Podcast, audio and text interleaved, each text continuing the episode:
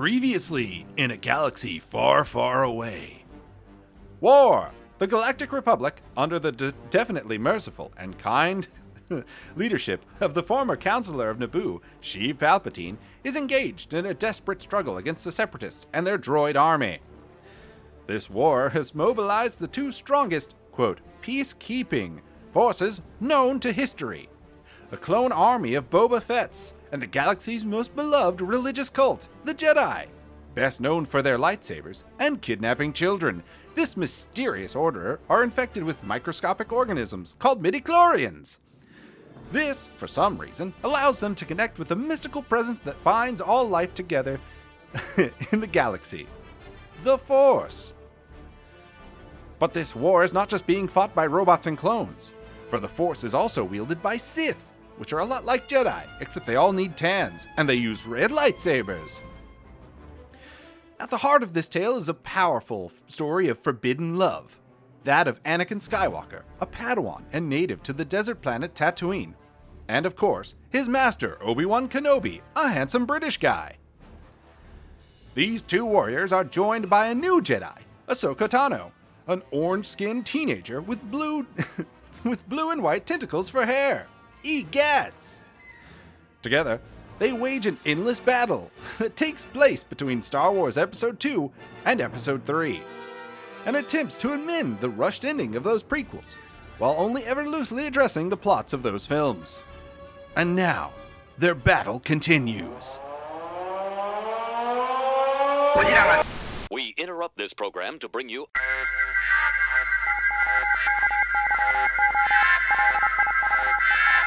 A giant of limitless power. What would happen, they wondered. Why not try? Nuclear fission to build the first atomic bomb. Man has released from within the atom's heart not one, but many giants. Welcome to Tokyo Signals, the bite sized kaiju podcast for all your improvised plan needs. I'm Rob, and joining us live and freshly thawed from Carbonite is a very special guest. Would you mind introducing yourself? Hello, everyone. My name is Joshua Gilliland. I'm one of the co founding attorneys of The Legal Geeks, celebrating our 10th anniversary of our blog and podcast. oh my gosh, it's been 10 years? July 12th, 2012 is when we launched. Whoa. Oh my gosh. Uh, you, uh, uh, long-time listeners, will uh, remember your voice from an ancient and most cursed of uh, movies that we covered uh, uh, Gappa, the Triphibian monster. That and I also introduced you to Crater Lake Monster, and Yes. you're welcome. You Oh my gosh, that episode! Oh man, that movie. I, I, yes, yeah. Without you, without you, I would not have experienced the best day for night shot ever created. So that's very true. I, I mentioned that to a friend who's on the podcast Monster Party, and quick to which he quickly responded with, "I have the Blu-ray." so there, there are people who do love. It's really funky labor of love of a 1970s Kickstarter that ran out of money, yes, and that's the best way to describe that extremely, attempt at making three films at once. extremely accurate. Uh, it would also be accurate to say that those number of, I think it's like three years ago, uh, you mentioned that there was a Star Wars Clone Wars episode. And at this point in time, this far off uh, pre COVID era of Rob, uh, I remember watching a little bit of Clone Wars, but I didn't personally watch that much of it. And you said, Hey, did you know that there's like a giant monster episode?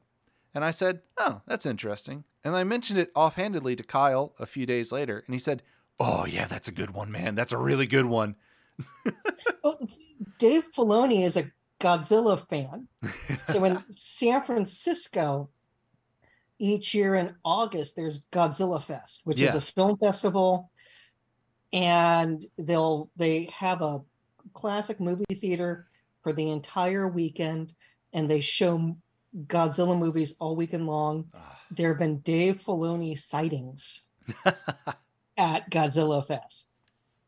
So he is one of us, which is why this episode you can see the love. Also in Book of Boba Fett episode six, you oh, can clearly very much so. Yeah. it's it's like wow, that- that's full on King Kong. Well, well done, guys. Well, done. bravo. I was kind of wondering, like, yeah, how they were going to tie the Rancor into that. I was like, okay, it seems like they're building up this plot to do something with this, but w- what is the what are they? And then yeah, I I have my I have my gripes with the the Boba Fett show, but I can't knock the last three episodes. Yeah, just because they made the best Star Wars hour ever filmed, and it's in the Book of Boba Fett, and he doesn't appear in that episode. Sure, it's a little weird, but it's a damn good story of like, wow, there's Luke and Ahsoka. I I don't know how to feel about this, but man, that was good storytelling. Speaking of good storytelling, um, I, I want to talk a little bit about our personal histories with uh, with Star Warses, uh, the the War Eye. At this point, there have been multiple wars uh, uh, throughout the history of stars. Um, uh, now I know that you have uh, in your your history spent a lot of time talking about Star Wars in legal terms. But before we dig into the the legal ramifications of of the Star Wars uh, cro- uh, a crossover with Legal Geeks, uh, do you want to talk a little bit about your personal history with Star Wars? A- absolutely. So, I think of my mother when I think of Star Wars. Okay. and a couple of reasons for that. So the Star Wars, I, I'm going to be 48 on Saturday, and Happy so I was almost three when the first movie came out. Mhm.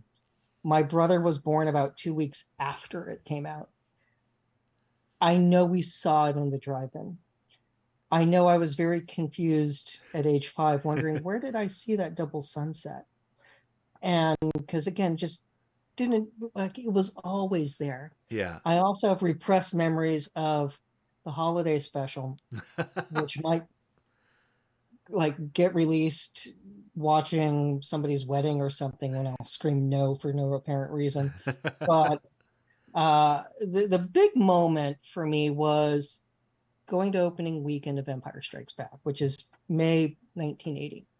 And it's important to think about for me what happened in the months leading up to that. So Yeah. end of 1979, I survived spinal meningitis. My parents get divorced. Uh, I end up having to redo kindergarten because you actually have to be there and Uh, yeah, if you're- yeah. So before my mother was going to go off to paramedic school, I and I was going to live with my grandparents yeah. she took me to opening weekend and it was glorious Hmm. i remember we saw it in san jose in the big dome theaters century 21 22 they're they're gone now but i remember sitting on the blanket with her in the parking lot cars going around us getting in i still remember where we sat in the theater that angle and if she likes telling the story my feet barely went to the end of the seat. I had the licorice in one hand, drink in the other. And for the entire runtime of the film, I didn't move or blink. And I can still remember the shrieks of pure horror where Vader says, No, I am your father. It's hard to pull off those type of surprises. The creative team at Star Wars has pulled that off a couple times now in The Mandalorian. And that's impressive because it's hard to keep secrets in this day and age. So I think of my mom and all that she did Yeah. and all the Christmas mornings where I was, uh, I'll share with you, uh, opening up an attic. Amazing. Yeah, and so just a good, clean, fun of thinking of family. And uh, as the later movies came out, you know, post 2015, you know, going to go see uh, The Force Awakens, you know, at Christmas time with aunt, brothers, their significant others. Rogue One, I went to go see with my cousin, who's a year younger than me, and Yeah. again, we played with Star Wars toys. to uh, when the Last Jedi came out, I went to L.A. to see it with my brother at the Starlight. I am confident I walked by Rian Johnson, who was there incognito as an usher. Awesome. So, because I, since I saw it the night before at a- another screening, I was going to get snacks, and there was an usher standing there. It's like, and it was released afterwards. He was there. It's like, was that? No. Could it have been? Maybe. So, uh, so again, it's it's about friends and the community and and family and you know as family members have been you know lo- lost. Um, I think of my mother when I think of Star Wars. I also think of all the friends because when we started the Legal Geeks, we've done lots of Star Wars po- posts. Yeah. So I, I I did a count last night in prep for this. I've done 721 blog posts. over Oh the past my decade. gosh. And and those include posts that, that have like podcasts embedded in them as well. Yeah. Out of the 721, 116 are Star Wars related. Amazing. And one of my first was Han Solo's legal justification for shooting first. I, I will never get appointed to the Supreme Court, but that is my contribution to the practice of law. and uh, it was picked up. It got lots of retweets, and yeah, it's. I've been. I they republished it in Vulture magazine. wow. Uh, yeah, when The Force Awakens was going to come out. So uh, we started doing Star Wars panels yeah. and the law at, at first at a small Comic Con called San Diego Comic Fest. Yeah. And then we did Tatooine Law at San Diego Comic Con 2015. Yeah. Uh, there were people who said no one would show up. They put us on a Thursday night at 7:30 in a room that sat 300 plus that was filled to capacity with a line out the door and not everyone could get in because people care about the law. We had a federal judge on the panel. There were law firms that sent associates to Comic Con so they could hear the judge speak. And you know, we covered all the, you know, everything up until that point in time, yeah. and uh, that that we deemed worthy uh, Yeah. of, of a legal topic. And then we had the Q and A, Mhm. and one of the questions came from a kid who had to be around seven, Hmm. and he posed whether droid manufacturers could be liable for inherently dangerous droids a la like the gun industry or big tobacco Man. I mean, there's a whole there's a whole the droids topic as a whole in Star Wars cuz they seem even the most mass produced ones seem a smidge sentient. So Oh, like yeah, it, I mean, one of the mock trials we did was r2d2 and c3po suing the cantina for discrimination yeah that's on our youtube channel it- Amazing. so, so we, we've done that we've uh we did the court martial of poe dameron for getting everyone killed in the last jedi womp womp. and uh that was lightning in a bottle i mean there were people Hmm. from lucasfilm and you know like follow us on twitter now So- Well, I think I think there's something very uh, particularly interesting in that while not like directly using metaphor, I think you're tapping into the artifice of metaphor when you're like trying to explain something. Because like by and large, most people don't know like the laws that govern their like right to live, right? In Yeah. our connected uh ecosystem of the Americas uh we generally like you know i i know the general ones like yeah don't you know don't shoot someone don't have don't run a red light you know be like you know uh, uh, uh, don't don't run like your car through like i don't know someone's yard that kind of stuff. I have some like basic understanding of things. But the general minutia of law and the logics like the logic that goes into the like you know creation of each law those are things that i don't have a lot of like expertise in what I do is a lot of pop culture stuff. S- So I think pop, that, pop oh. culture is great for helping people Absolutely. understand. There's something called IRAC with the with for law students, yeah, and that's the style that court opinion should be written in. it goes issue. What's the issue? yeah, What's the rule? What's the analysis, which is applying the rule to the facts hmm and then coming to a conclusion. And when you start talking Star Wars in the law or Marvel in the law, yeah, you can see an audience working its way through their IRAC analysis. And it is so cool to see that, to see people connect and start getting an idea of how the rule of law works. It's fantastic.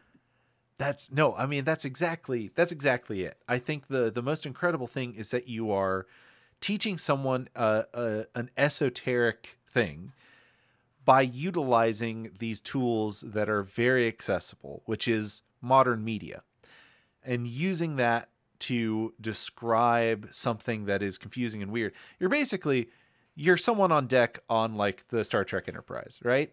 You know, ah, it's like filling the balloon with too much air. It- like uh, it's it's metaphor, but it's using narrative metaphor. I, I think it's a very very I don't know. The first time that you told me about the concept and like I read a few of like your blog posts and uh, you sent me the Mothra one. Uh, which was explaining, like talking about the egg stuff, which admittedly was bore- before we did a whole episode where I made Cameron look at pictures of eggs for like two hours. Oh, that's glorious. Um, so it just and it's it's shown it's shown to me, and it was just like really clicked in my head. I was like, this is cool. This is really really interesting stuff because it's taking very very honestly important like information and contextualizing it in a way where a general audience could consume and learn from it. And I think that's just awesome. Well, thank that means a lot, and it it means a lot. Like to go to Comic Con, we we were there this past year. We had three panels. Yeah. We and which is it's like we're not a company selling stuff. This is all lawyers and Yeah. judges that love pop culture. So we did Jaws the trial, awesome. and that, Thursday night, seven o'clock, packed the room. Uh, so again, huge vote of confidence for us to, to go there and do it. And we all wore 70s clothes because we acted like it was 1975, and Awesome. it was outstanding. I there will be video, so I know how much you love Jaws. I loved your Jaws episode, Thank you. so uh, yeah, stay tuned. We did uh, Star Wars uh, Law of the Underworld, so all the Okay, yeah. crime issues. I mean, yeah, and I like feel that like was the when you get into the underworld, I wouldn't feel like it would be hard to start imposing a lot of law in there. there at the end i put this on our tiktok and instagram because i absolutely loved the person who asked this yeah, she was dressed as sylvie from loki nice. and she asked if emperor palpatine could be prosecuted under rico and, and the answer is a resounding yes 'cause Yeah. it's like the mob boss who takes you know control of the garbage company and then takes control of the ice cream company and, Yeah. like, and just builds their empire that way. That's all rico and that's what palpatine did including organized crime. So so it's just like you go girl like rock on. So and then uh saturday night we did uh again full room. Yeah, law and thunder yeah. which was uh on doctor strange Oh. And uh again great fun great fun. So again so it's rewarding and it means the world to be able to go and help people understand how laws work Yeah. No, that's awesome. Um so uh I my own personal experience with Star Wars is a, bit similar. It's very family oriented. I the first movie I saw in theaters was uh was uh, uh episode 1. But for me, the strongest memories are going to my aunt and uncle's house in uh uh like out in uh, uh south of Houston. I can't remember the name of their little uh, Galveston. They lived out in Galveston. Um and every Christmas, like you know, they had like kind of the biggest house, so everyone would come together there. Uh, and I remember they had all these VHSs uh, on like you know there was like the bookshelf, but it was just covered in VHSs. Um, Yes. because at the time my my aunt owned a VHS like rental store. Um, and so when something would fall out of favor, she would just like send it to them. Or my uncle would record something on TV if he really liked the movie. And one of the movies that he recorded, or two rather, is we had the real VHS release of A New Hope. And then we had my uncle's terrible TV recording of Empire Strikes Back, and then the real release of uh, of Jedi. So what I would do is I would just kind of like bounce. I would watch all three of those, and I wore the the like uh, the Empire Strikes Back episode out. Like I watched that so much. Obviously, it's like you know I I think like narratively, like everyone kind of like leans towards that one being the best. But what really stuck out to me, what really like pinged my brain as a little like you know scrawny nerdy kid is like Yoda just spending like 30 minutes of the movie just talking about this like the force and this like connection between all life and like you know considering my parents big hippies it just really jazzed with me man i just like i don't know there's something about this this idea of the force was such an interesting like cool thing um because it's just like this mystical connection like everything is bound together. All life forms are connected to this like presence. And obviously it lets you do cool things like you know lift rocks or you know pull your lightsaber closer to you or fo- force choke someone or whatever. Um but it's also just this like i don't know like the idea that like you know the your physical form is not like where your strength comes from. It's not where your strength lies. Your strength is within you know? I just i always really really liked that. Whenever they would throw that into like an 80s movie primo stuff. The Taoist and other Eastern philosophies that are very evident in Yoda specifically, but in the Force throughout further media, uh, is it's more than endearing. It, it does give like useful life lessons yeah. of which is again it's it's the full on hero's journey of yeah. doing the right thing. And, i think that's one of the big things about star wars is you get characters that are presented with a choice. Hmm do i do the and let's let's pick mandalorian because Yeah. I, I think mandalorian is some of the best star wars. But at the end of episode one or excuse me chapter one of mandalorian yeah you know his, his orders are uh you know bring in this bounty that's supposed to be 50 years old yeah kill it. Yeah. And when they open it up, and again, that's the surprise one yeah that blew everyone's mind with Baby Yoda, now known as Grogu, with everyone going, "Holy Christ! Like this is now we know what this show is about." yeah And he shoots IG Eleven, and uh, so to to save the kid, yeah and he takes the kid to the space Nazis. yeah and then decide and it's it's the Deborah Chow episode that got her the Kenobi series. yeah But the visual storytelling of him getting ready to leave and he reaches up to the handle on the Razor Crest yeah and it's missing the top of the ball and he just freezes, doesn't say anything, and powers down. And you know something glorious is going to happen because it's someone deciding to do the right thing yeah that's all of Star Wars. That's the life lesson of you want to see the hero succeed. You want Yeah. to see someone, when presented with something, here's something horrible. Are you going to let it happen or not? Yeah. Well, it's also I like. Uh, I mean, I think as I've grown older, that New Hope is my favorite of the. Uh, you know, which is weird that like you know the very first one is the one that I latched onto, despite uh, frankly loving a lot of the the follow ups. Um, but I, I love it like as a, a kind of like a roadmap for storytelling because it is like I mean you know it's the hero's journey. It's just like that. But what I think is so interesting about it is like Luke knows the good thing he wants to do basically from like minute five, and he sticks to it.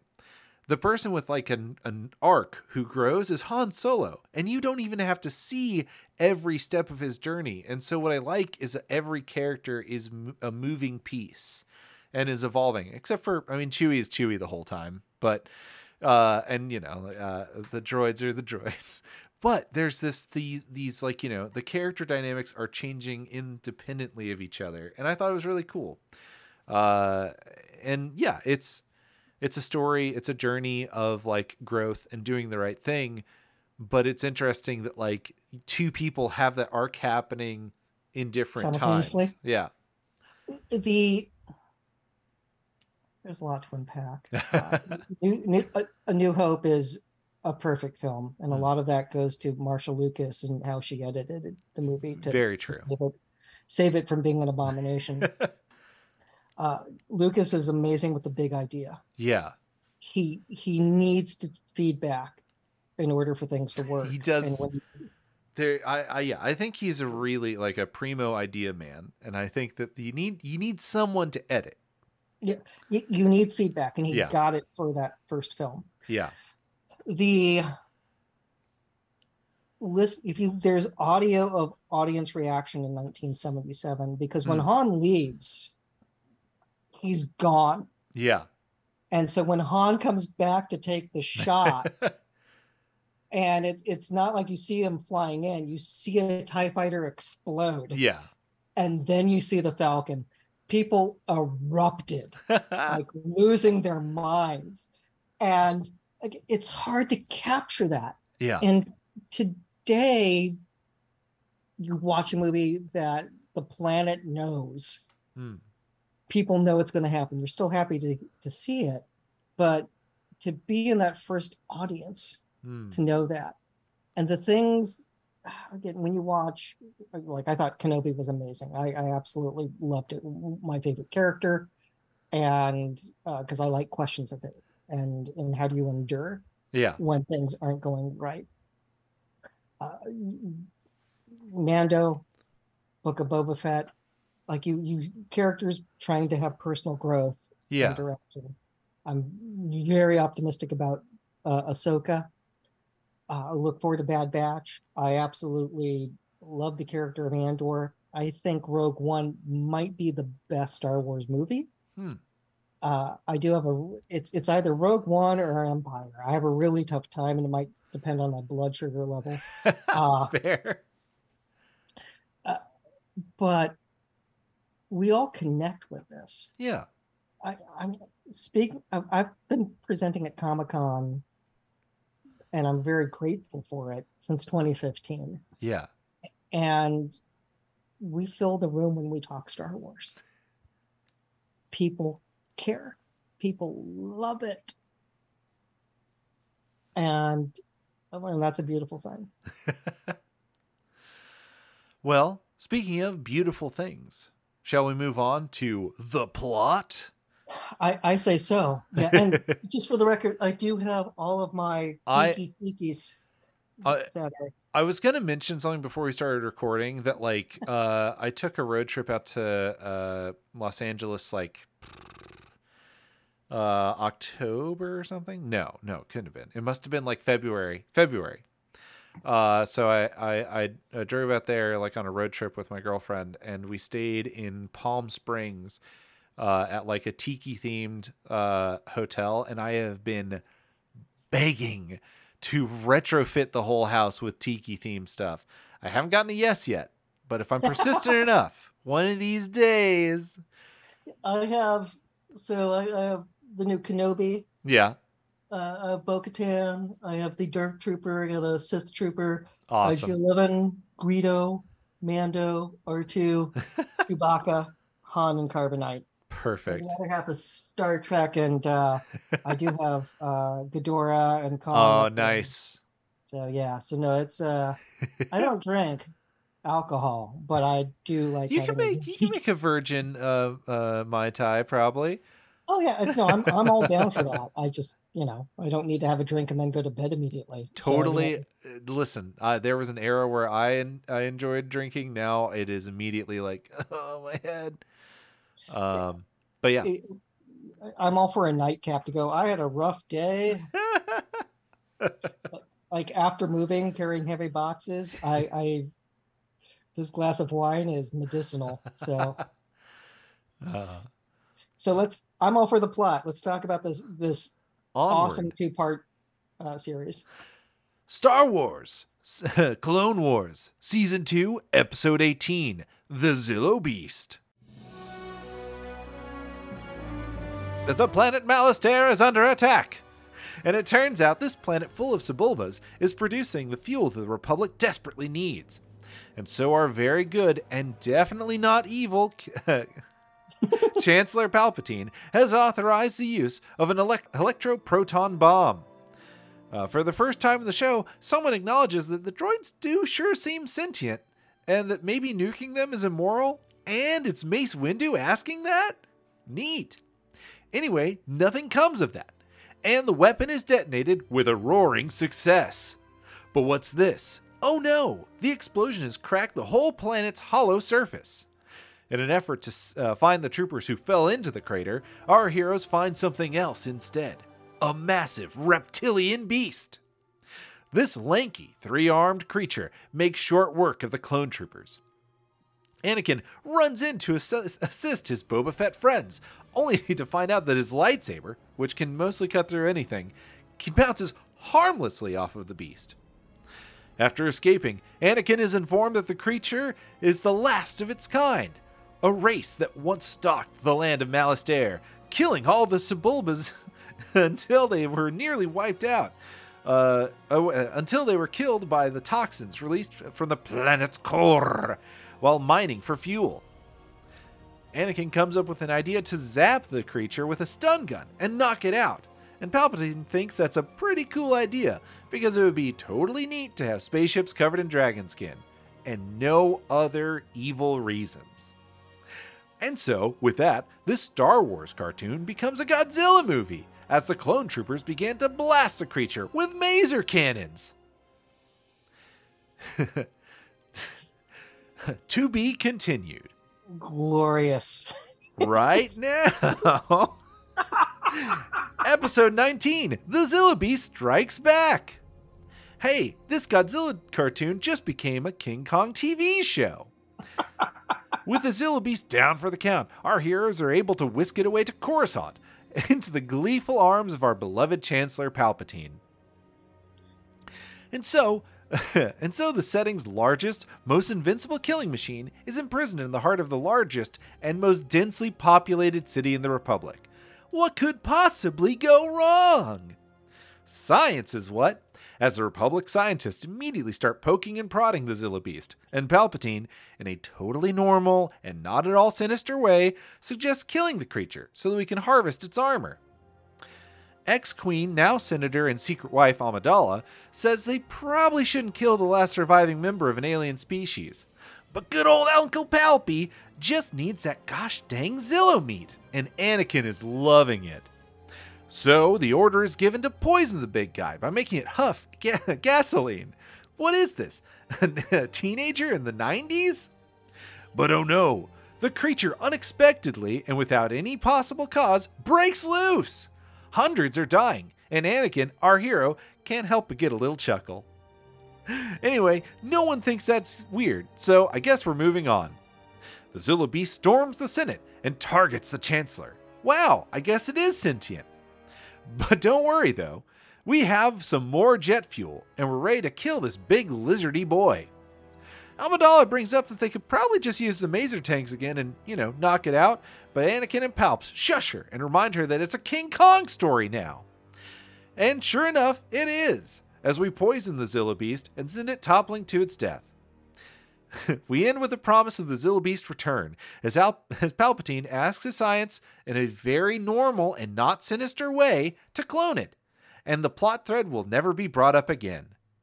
The It end. actually was oh, it was in the Kylo Ren comic. okay, but that's like they have like a a, a Zillo Beast on their planet that they worship. Yes. It's not a clone of this one, is it? We don't know. So one of uh one of our lawyers Stephen Tullifield, who's a professor at Hastings, Yeah. did a blog post on the Endangered Species Act applying to the Zillibees. and he talked about the Kylo Ren comic with him going there. And it's like, did did the cloning work? And they brought him back. There's just another one there. It's just it- divergent. You know, like how everything evolves into crabs, everything evolves into Zillo beasts. Maybe. We don't know. But anyway, we do it is picked up in a comic. So it's, I did read that uh, because I remember being like so excited when I finally watched this. I was like, oh, I wonder when they're going to do like, I don't know, like Zillo Beast Troopers or something. No. Turns out they didn't, like, they killed him and they didn't even harvest those spikes for anything. So, bummer. let's just go for Bad Batch picks it up or one of the Oh, yeah, because there's Uh. cloning in Bad Batch. that's true. So who knows? Maybe we'll pop up someplace else. Don't They got to don't lose faith. they got to take care of a baby Zillo Beast and uh, the uh, uh, Alpha. Do you think someone could call it Bebe? Oh. um well hey, speaking of speaking of the beast, let's talk about this monster design. Uh I think the Zillo Beast is such an interesting weirdo. Uh because it looks like a microscopic organism but massive. It it is wild to look at. Yeah. So three arm Yeah. three arms doesn't make sense from an evolutionary standpoint, but because one's out of the back and it's not like the head can turn all the way around, but yeah. they make this work. Yeah, it's uh and that's I guess that's a good place to start. It is a, a like it is a very hyper segmented, kind of like a centipede body. Um so like all it's got three big lanky toes and like this ridged plate plated armor all the way up to its torso, which is then another series of plated like carapace all the way up to its shoulder blades. And its shoulders then have two, you know, humanoid arms coming out of them and then its spine has a third coming out from like behind the shoulder blades. Yeah. Uh, and they all have these like kind of floppy, flat, tentacly hands. Um, on top of that, it's got a, uh bone spike, very like a, a triceratopsy. No, not triceratops. Uh, Stegosaurus. Stegosaurus. Thank you. I know nothing about dinosaurs despite doing a giant monster podcast with Kyle. to this day, still can't remember a single dinosaur name except for uh, Ankylosaurus. um, but yeah, uh, big spiked curved tail, uh, and it all kind of like comes together at its head, which is this big lizard-like, uh, uh, like chompy mouth, rounded like football head. Uh, but the thing that really catches it is these like bright green eyes. And like you can tell right off the bat that it hates Palpatine. It knows Palpatine is the reason it's here. Despite, again, Palpatine being a good, normal leader that we all love and respect, and there's nothing sinister about him. Okay? We all love Palpatine. so this the scene with Palpatine floating up and talking about is it intelligent, you know, like just kill it, Yeah. reminded me of Gappa yeah, it did. Yes. With the with the businessman saying like you can just domesticate any animal. Yeah. Which again I say, try an alligator. Let me know how that works out. It it will learn when it's going to be fed and go for your hand. and the same thing's happening here with you can clearly see Zillo is not cool with dude. You just said you want to kill me. and it's it's like mm, ugh. I also wonder if it could sense Sith. Uh, yeah, that's a- there wasn't that. I think the uh, I was reading like a because I read the wiki article about him, and I think that he's uh, Filoni said that as a joke that he could sense Dark Force users, uh, which would be a, a very interesting like you know uh, you know creature habit to have, you know. Uh, in my in my pre midichlorian brain where I can still imagine the force as a mystical thing and not just I don't know space bugs. Uh, it is very interesting to imagine that there are creatures attuned to the force in specific ways, and specifically that like these creatures tried to kill a bunch of Sebulbas who are now like this kind of like war hungry uh race that also loves to cheat at pod racing. So Yeah, yeah. The the, the that government, I mean, it's like we'll just kill it. It's an internal matter. You just want to buy our fuel. We'll do what we want. I mean, Oh. unfortunately, they really did have a point there, but uh, also like it is the last. It's the last of its kind, man. Come on now, torturing it. Jeez, Louise. We'll just pour poison into its pit where it hasn't bothered anyone. Where it's been sleeping for several thousand years. Or just hanging out, not bothering anyone. It's Yeah. like could have been that with like, I'm just down here in my cave doing my thing. Um, and oh yeah, it's wild. But yeah, I I love the Zillo Beast design because it's it's weird and kind of like it doesn't feel like something you'd see in Godzilla. It feels more like an enemy that uh, Ultraman would face at some point. I agree with that.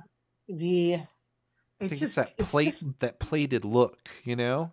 it's different and which is part of the reason why this is so impressive that you have this animated series Mm-hmm.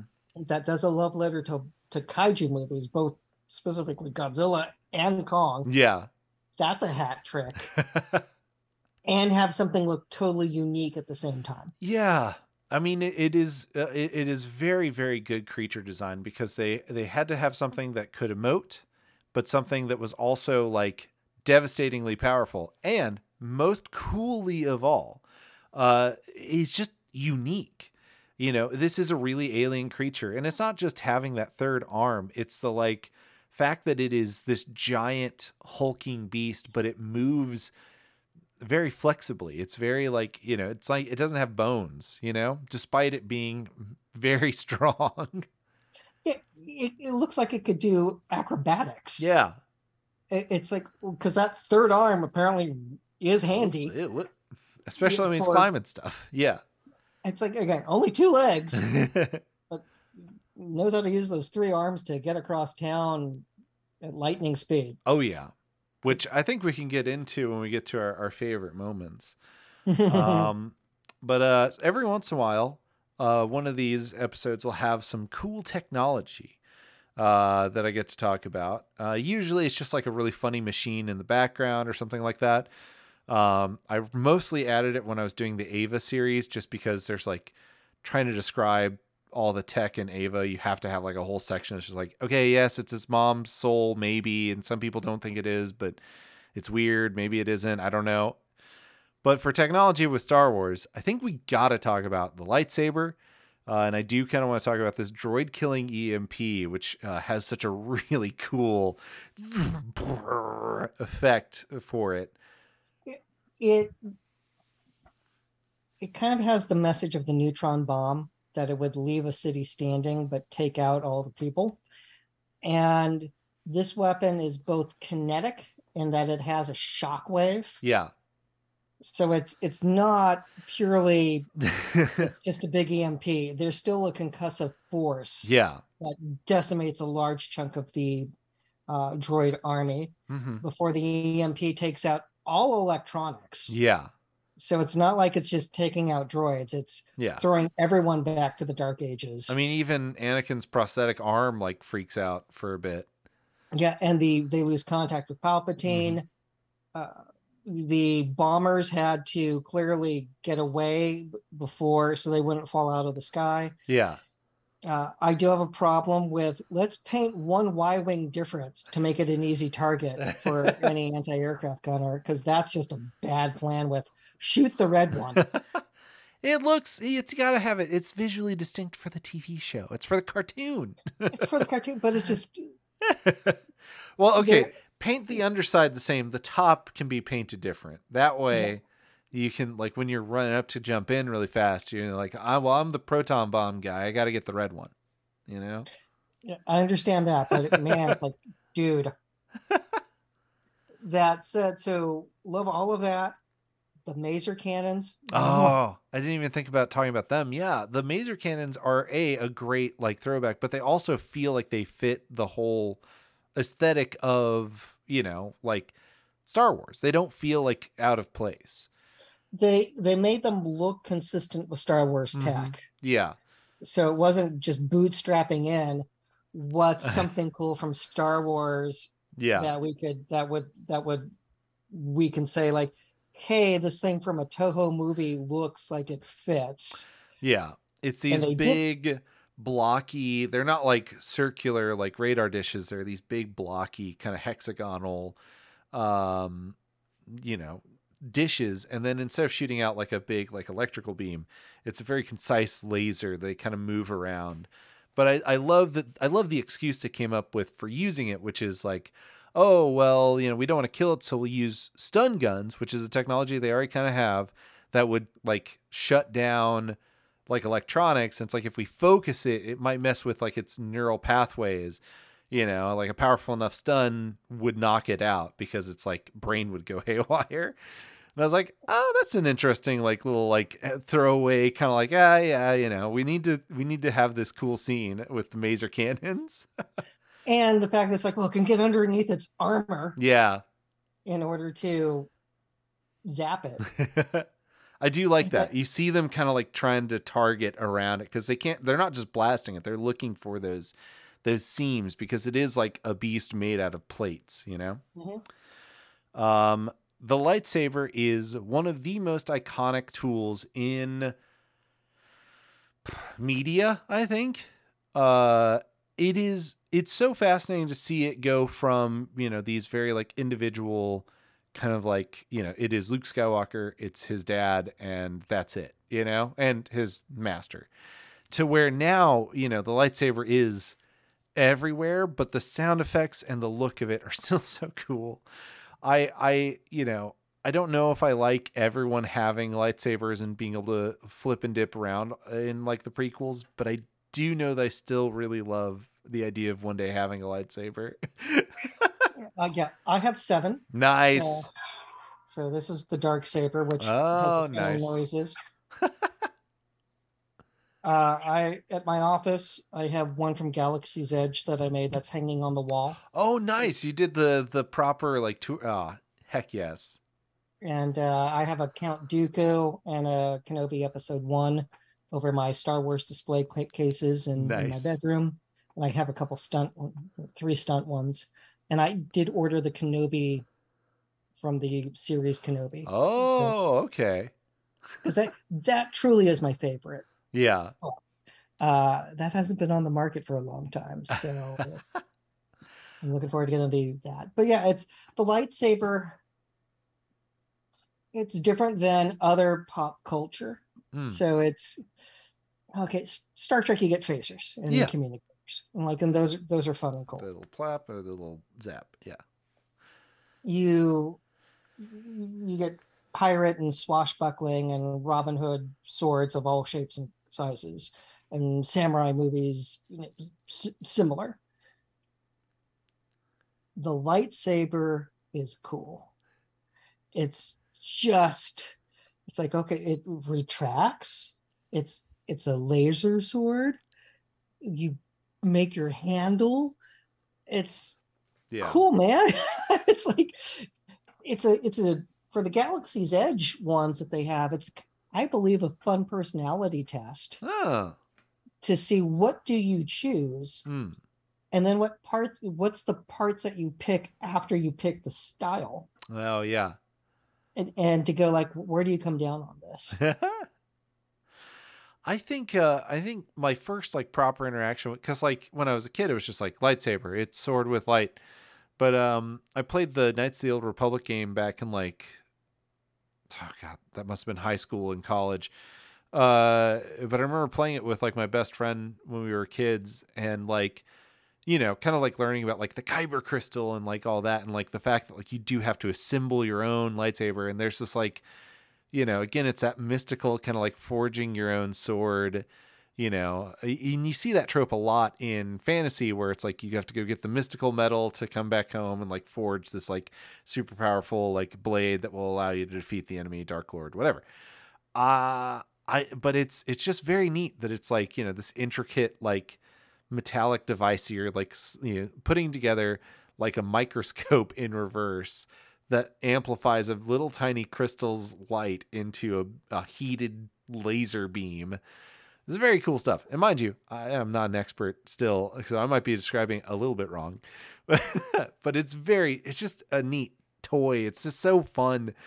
There's like it like I can't like the cynical side of me kind of melts away when I just hear that that like turn on sound effect and that whoa wow the sound effect of it the the just like every aspect of a lightsaber is like laser keyed in to like get my attention. The lore behind how you make one the look of them when they're not turned on the look of them when they are turned on that like am- ambient glow of the like you know weapon and the sound design uh, and the sound design, they stuck with it with like the show. Obviously, you can't change the sound design of it, but like it's very fun to see, like, you know, see and hear the lightsaber bounce off of this creature.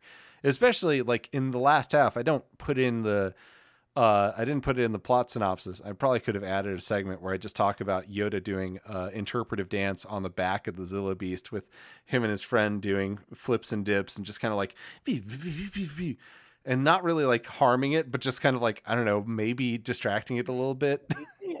as far as they're concerned, they don't want the head of state to die. Yeah, fair enough. so, so, like they they got to do their thing to distract it. the on top of everything that you just said, there's the King Arthur part of the lightsaber. Very much so, yeah. Uh, and that was very clear in the Force Awakens. Mm-hmm. The the scene where the you know, in the towards the climax when it turns into, you know, Kylo Ren incapacitates Finn. Mm-hmm. And the lightsaber goes to Rey instead of Kylo Ren. Always hear cheers. Yeah. Always. And it just inspires. It connects with people on some deeper level, whether it's hmm. like childhood uh, and wanting to be the, the hero of a story, or it's all the classic stories that people have grown up with, uh, all the legends that it pulls from. Yeah. Uh, there's a deeper meaning there that uh, that just works. Yeah. yeah.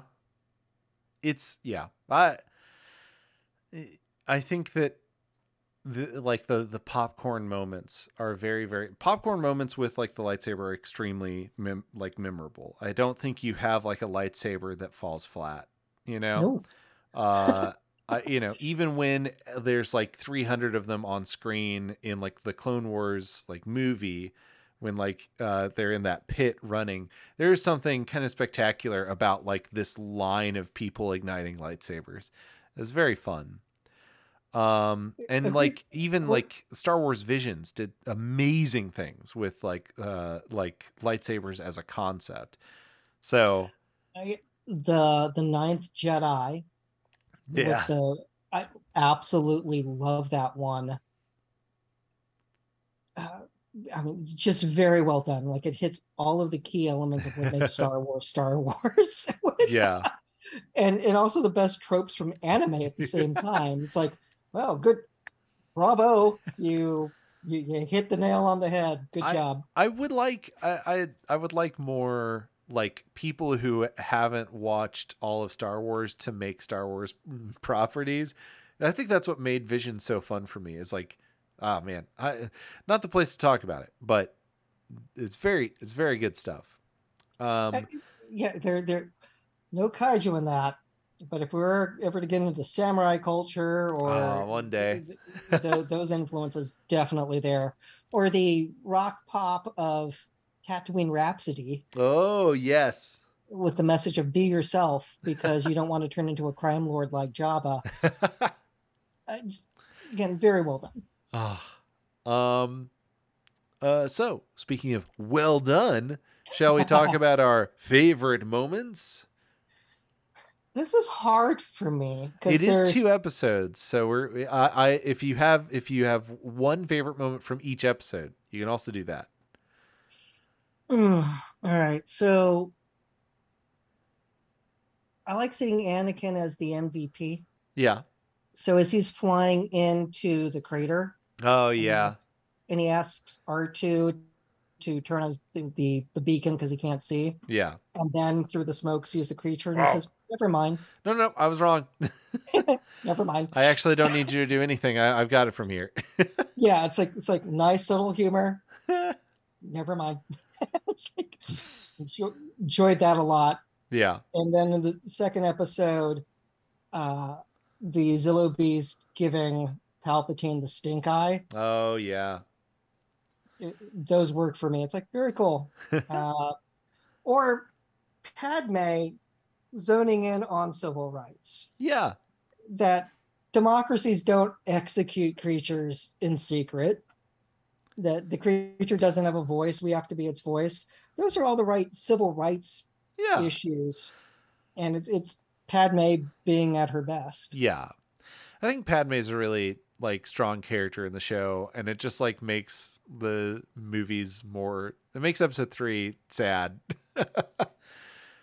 um yeah, uh I feel like I, I feel like I really have like one specific favorite moment and it's the breakout sequence.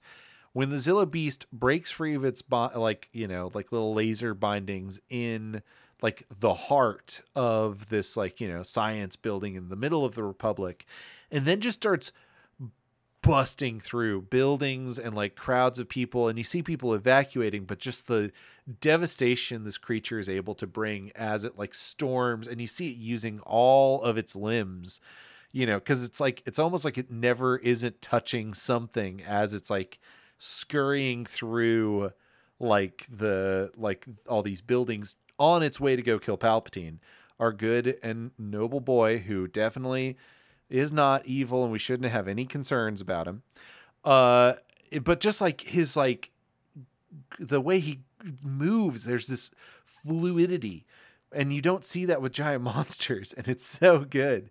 It's very, very fun to see. And just uh it it just really captured my attention. It just made me like, I don't know, I just was like, wow, uh really zoned in on it. Um uh I I don't uh, I've been leaning away from having like least favorite moments on uh, episodes of Signals just because like they're um, they're shorter and like I like to focus on more of the positive aspects. But I will say that Palpatine literally turning away and being like, "Well, anyway, I guess there's nothing we can do," and not even being that far out of earshot and being like, "Go ahead and clone it," like with the Jedi right there, and they're not. At, I mean, I know that like the impl- the like line they have later is like, "Oh, well, he's using the Force to cloud everyone's judgment." Um, Yeah, he, said the quiet part out loud, and it's uh, I, again we it's tough to tell depth of field with how close they are. that's fair. But I think I think that later seasons do Palpatine much better. Whereas in this one, I, it's a it feels a little bit more like Palpatine for babies, where he'll like say something out and out heinous, and then everyone just goes, "I mean, he has a point." then they kind of move on. Whereas like in season, I want to say four, five, and six, his machinations, even when he starts to, you know, something bad's about to happen, you see him being kind of like clever, manipulative, and like leading people astray. And uh, I just think that like, like they were finding their voice still in season two with how they wanted Palpatine to be presented. You know? It was early, Oh, yeah. and it, that makes sense. Uh, to the writer's credit, you have Mace Windu being the voice of reason. With we don't kill innocent creatures. Yeah. we don't th- and, and saying this is wrong Like, Yeah. so there's there's it's not like everyone's just whistling along with like well okay i guess we have to execute this thing Yeah. uh, but i mean palpatine being pure evil of is it intelligent kill it, you know, it- yeah. yes. yeah Ian McDiarmid did attend one of our panels oh, really? That's awesome. san francisco i didn't notice he was in the room all of a sudden my uh, co-panelist started like giggling i was like is megan having a stroke what's Oh, no. happening here and it was because she realized he was in the room watching us Oh, that's awesome. I was like what the hell um, well, with that, Would you would you mind giving your final thoughts on Zillo Beast and the Zillo Beast Strikes Back?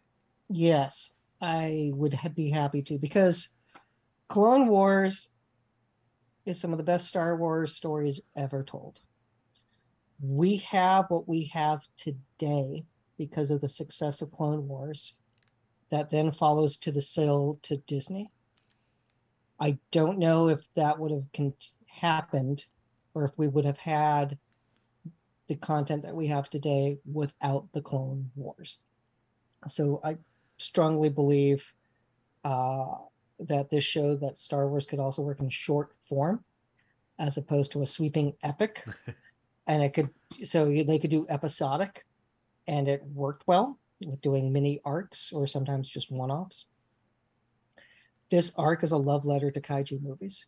You can tell Dave Filoni loves Godzilla and King Kong, and God bless him for it. they did a really nice job honoring kaiju movies, Toho, and Merian Cooper, and uh, um, Harryhausen and uh, Willis O'Brien. Like they did a really nice job honoring those who who brought these creatures to life Yeah. in a fun, exciting way, and uh, bless them for doing that. Yeah, I think the Zillo Beast uh just mini arc. It, yeah, it's just two episodes. I mean, it is early on and you can tell that they're still like especially cuz I've very slowly making my way. I'm just now at season uh s- 6. Um Okay. which has been really really really entertaining. Uh but I fell off of Clone Wars when it was airing back in like the Cartoon Network era. Uh and then I only recently got access to Disney Plus again uh, uh, because uh, I my parents gave me their smart TV when they moved out, and I was They like, oh, oh, hey, you got the passwords on here? Can I just use your accounts? And they're like, oh yeah, you could have asked, and I was like, yeah, I, I kept forgetting.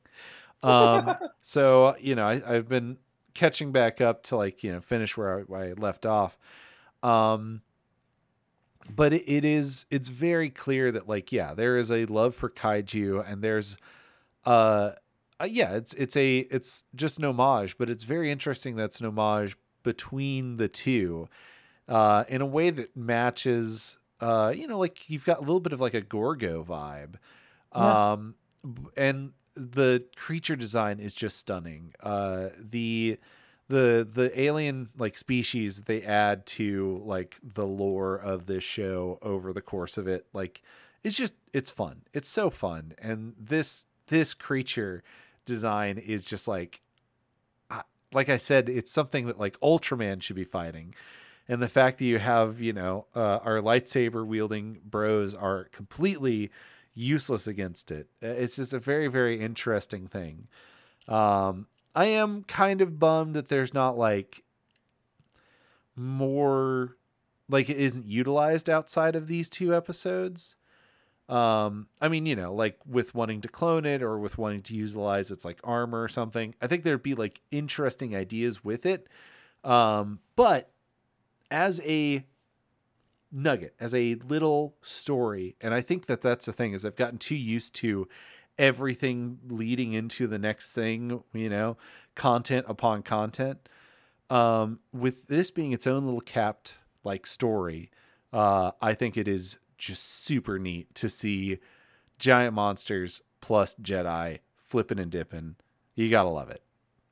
Absolutely. There's, I would add in the animation context, Rebels introduces Purg- Purrgil, which are uh, vacuum breathing space creatures that that can qualify as kaiju because of their size. Awesome. In Bad Batch, there's an episode where they have to rescue a the baby Rancor a one, yeah. a kidnapped child, but it turns out to be a rancor, Yes. and the rancor fly, fights a flying creature. Oh yeah. Yeah, so again, so there there's there's clearly love for this genre that Star Wars keeps embracing Yeah. because they again rancors were introduced or in Return of the Jedi. So Yeah. uh, again, a lot of love for Phil Tippett and and others of that uh, Yeah. model making, stop motion, men in suits. so like, there's definite love for the genre. So, uh, where can people find more of the Legal Geeks? Well, I'm always in your heart, so there's that. But uh, thelegalgeeks.com, our social media is at the Legal Geeks. So we're we're on Tik, uh, Twitter, Facebook, Instagram, and Mhm. TikTok. I've caught a few. I caught your Boba Fett live streams, which were very, very fun. Thank you. Uh, it's yeah. I, uh, I uh, like. I don't really spend a lot of time on Facebook, but as soon as you said like, oh yeah, we we like live streamer, because we we met up to talk about some other thing, and I was like, oh cool, I gotta catch that. And like, I, I as soon as I like got the schedule, I was like, all right, I can actually, I'll actually log on to Facebook again. So that was very fun. Thank you. I'm glad you enjoyed. We're we're gonna do Monday nights at 6 p.m. Awesome. Pacific for uh, Andor. Okay, nice. So we're there's a team of lawyers that are going to be covering that, including uh, JAG officer who's now with the International Red Cross, uh, and an all-star lineup of legal minds who love Star Wars, who can uh, who are just thrilled that we're going to get you know 12 episodes of Andor. yeah. So we're all very excited. so that's where you can find us. And I just want to say thank you for having me.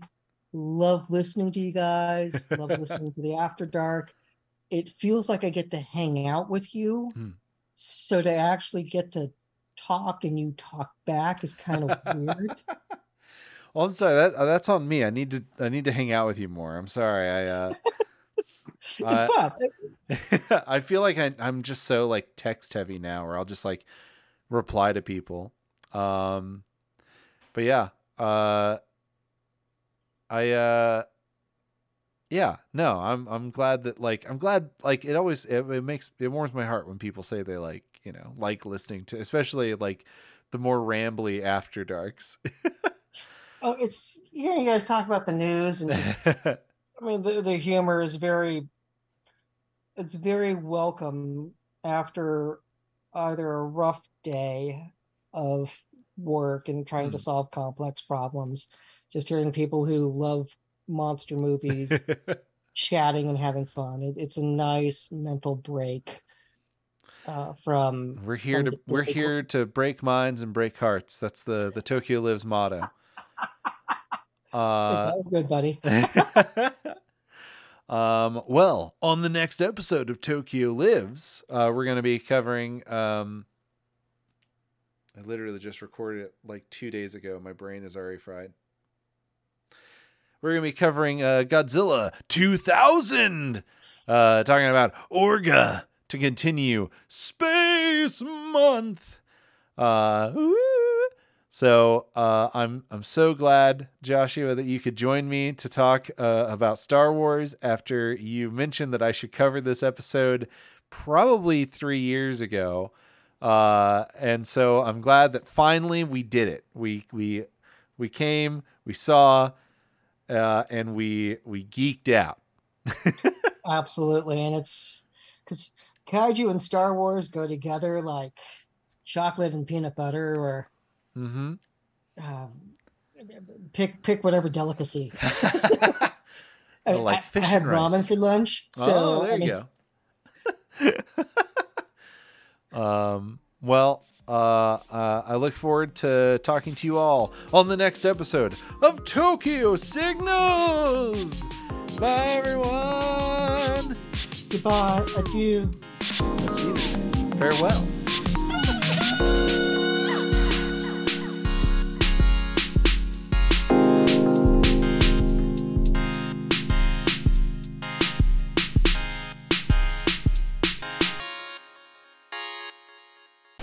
This concludes this test of the emergency broadcast system.